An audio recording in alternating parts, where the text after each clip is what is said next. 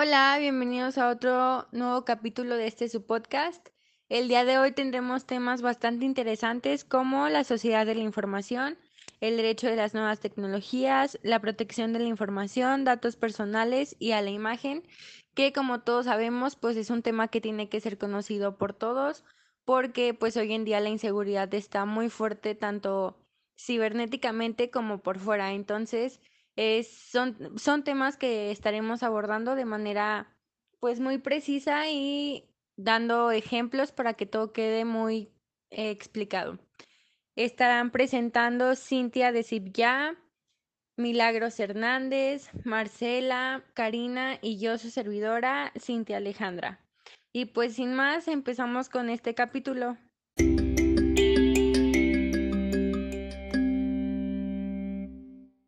Entrarnos más fácilmente a los temas, es necesario hablar de la globalización, ya que este en los últimos años se ha vuelto indispensable para las actividades que realizamos diariamente.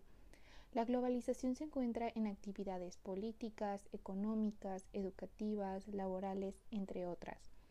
Estas a la vez se ven relacionadas con la tecnología. Un claro ejemplo son las compras en línea pues estas actividades juntan la laboral, la economía, la tecnología y la globalización cuando los productos vienen de otro país. Ahora que entramos un poco en el contexto, podemos pasar al tema la sociedad de la información.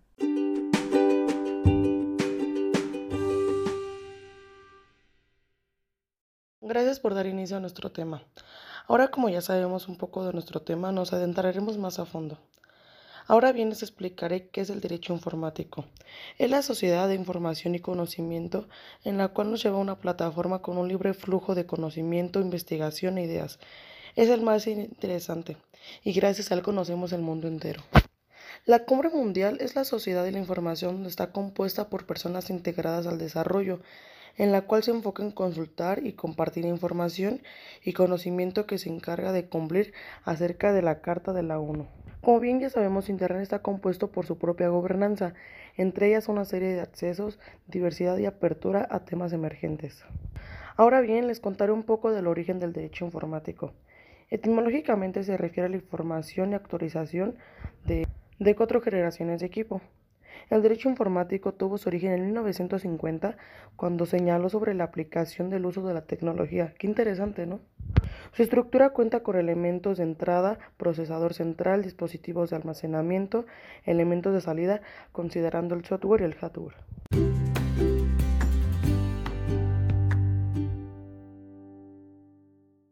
Como comenta nuestra compañera Karina, el derecho informático surge a partir de 1950 y esto es gracias al constante uso de la tecnología.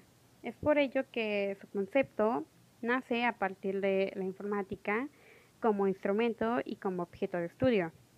Y estas dos pues se unen y lo que hacen es configurar la definición actual de derecho informático. Y esta la conocemos como el conjunto de aplicaciones de la informática en el ámbito jurídico. Bueno, como mencionaba mi compañera Cintia, las personas empezaron a a pedir como más protección a su información y fue de ahí donde sale este concepto, protección a la información, en donde es donde las empresas empiezan a preocupar un poquito más por esta cuestión de pues tener esa privacidad que solo la empresa maneje la información de pues de las personas que llegan con ellos y también que pues no se le dé información externos porque hubo un caso en donde iban a una empresa, pedían información y a final de cuentas pues era para extorsiones o cosas así. Entonces pues poco a poco se ha ido regulando este aspecto. Eh, sí tenemos que tener bastante cuidado con esto de la protección de información. Eh, tan solo con los pagos, no sé, si compramos algo en línea, pues tenemos que fijarnos que sea un pago seguro. También no podemos meter nuestras cuentas bancarias a cualquier página. También los acuerdos de confidencialidad con proveedores si es caso de una empresa. Y también hay que tener en cuenta que si nosotros estamos utilizando una computadora que no es de nosotros o incluso de nosotros mismos, tenemos que tener la costumbre de guardar nuestros documentos en una USB. Esto porque pues además de ser muy práctico, eh, tienes tus documentos muy guardados y tú sabes que pues ahí van a estar. Otro consejo pues son las cintas de seguridad, el almacenamiento de las copias en la nube, que esto de verdad es demasiado práctico y pues es algo de que se utiliza bastante en la actualidad. También tenemos los soportes físicos como DVD o CD, que pues en realidad estos ya no son muy muy usados por todo esto de la innovación a la tecnología y también tenemos los discos duros. Nada más es cuestión de que pues nosotros le demos la importancia a nuestros documentos.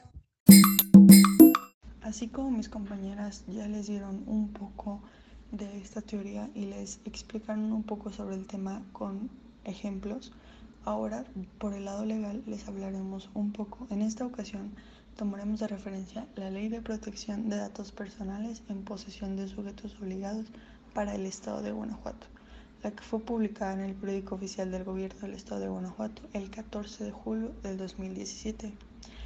En esta ocasión tomaremos de referencia el capítulo 1, que nos habla de los principios. Habla de los principios generales de protección de datos personales. El artículo 13 nos dice que en todo tratamiento de datos personales que efectúe el responsable deberá observar los principios de licitud, finalidad, lealtad, consentimiento, calidad, proporcionalidad, información y responsabilidad.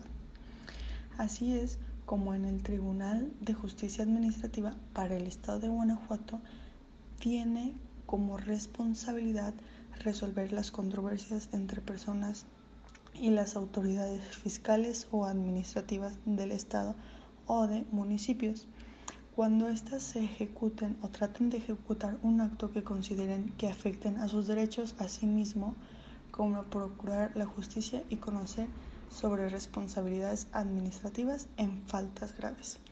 Así es como este Tribunal de Justicia Administrativa nos protege a los ciudadanos guanajuatenses de que no se nos haga algún delito en nuestra contra o nos afecte a nuestras personas. Y creo que esto fue todo por hoy. Muchas gracias por escuchar este podcast. Espero vernos de nuevo.